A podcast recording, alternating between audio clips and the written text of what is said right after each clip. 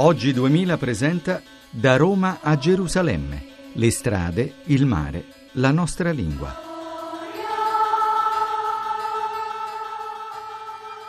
Un saluto da Sergio Valsani e da... E da Iva Pavletic della radio televisione croata. Iva Pavletic che si prepara a lasciarci perché è arrivata al suo ultimo giorno di conduzione, il suo ultimo giorno di pellegrinaggio con noi e Infatti. di strada ne ha fatta però. È un, al- un altro addio, è il nostro secondo addio, però spero a presto nuovamente. Comunque i sette giorni sono volati e sono stata comunque benissimo. E beh, non mi aspettavo altro comunque. Anche noi siamo stati benissimo. Ecco, quindi qui siamo anche oggi qui a Heraklion, da dove io riparto e torno a casa, sempre su questa meravigliosa isola di Creta e oggi ne abbiamo viste un po' di cose molto Sì. interessanti. Oggi abbiamo fatto i pellegrini curiosi. E Per un, per un verso siamo- abbiamo fatto i pellegrini spaesati perché Heraklion è sostanzialmente una, adesso è diventata una località di villeggiatura per cui noi ci aggiriamo come pellegrini in mezzo ai mercati, no? i pellegrini che venivano anche dalla campagna, dai piccoli borghi e poi ogni tanto eh, la loro strada, il loro andare li portava in mezzo a questi luoghi pieni di mercanti, di traffici, di commercio e che loro eh, guardavano con occhi un po' spaesati, non sapevano bene come comportarsi, si sentivano estranei. Ecco, noi ci sentiamo un po' estranei, però da bravi pellegrini cerchiamo di vedere tutto quello che è possibile vedere e oggi siamo stati a vedere almeno due meraviglie. La prima di queste è il palazzo del Cnosso,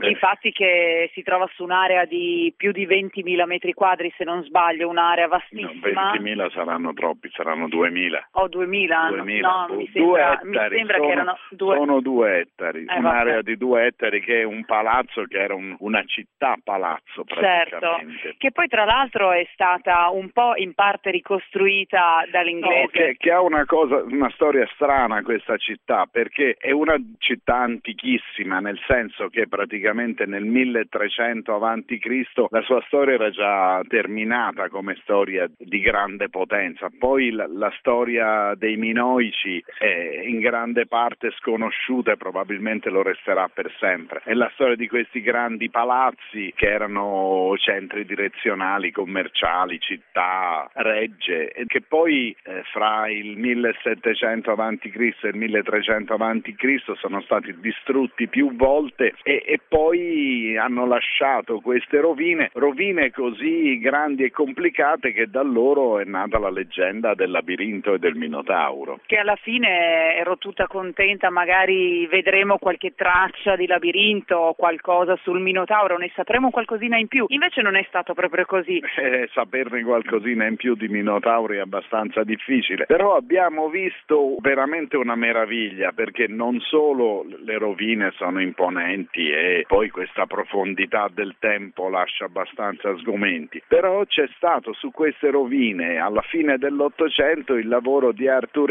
Evans che era un archeologo ma anche un architetto sostanzialmente. E beh, lui eh, abbiamo anche oggi tratto una conclusione che probabilmente si sarà divertito tanto con i suoi amici a ricostruire un po' il tutto. E infatti Eh, perché infatti l'ha fatto un po' in maniera mh, da cartone animato, ecco, è la mia impressione, forse sbaglio, però è stata la mia impressione tipo Walt Disney, no? Una cosa Sì, leggermente. Lui voleva che eh, chi viene qui a visitare Cnosso potesse vivere le impressioni di, di com'era la Cnosso ai tempi di Minosse, però eh, l'ha ricostruita secondo la sua fantasia, le sue immaginazioni, con un'operazione che adesso farebbe orrore agli archeologi, che però ci lascia un segno preciso di che cosa era l'archeologia agli inizi del fine 800, primi del Novecento. Beh, noi ci siamo divertiti, un'idea ce la siamo fatta e abbiamo goduto di questo spettacolo. E adesso ci salutiamo. Ci salutiamo alla, E alla prossima, alla prossima, alla prossima. al prossimo viaggio. Una nuova avventura che sarà accompagnata sicuramente come questa da Giovanna Savignano Maurizio Lepri, anche da Roma da Simonetta Marcolongo.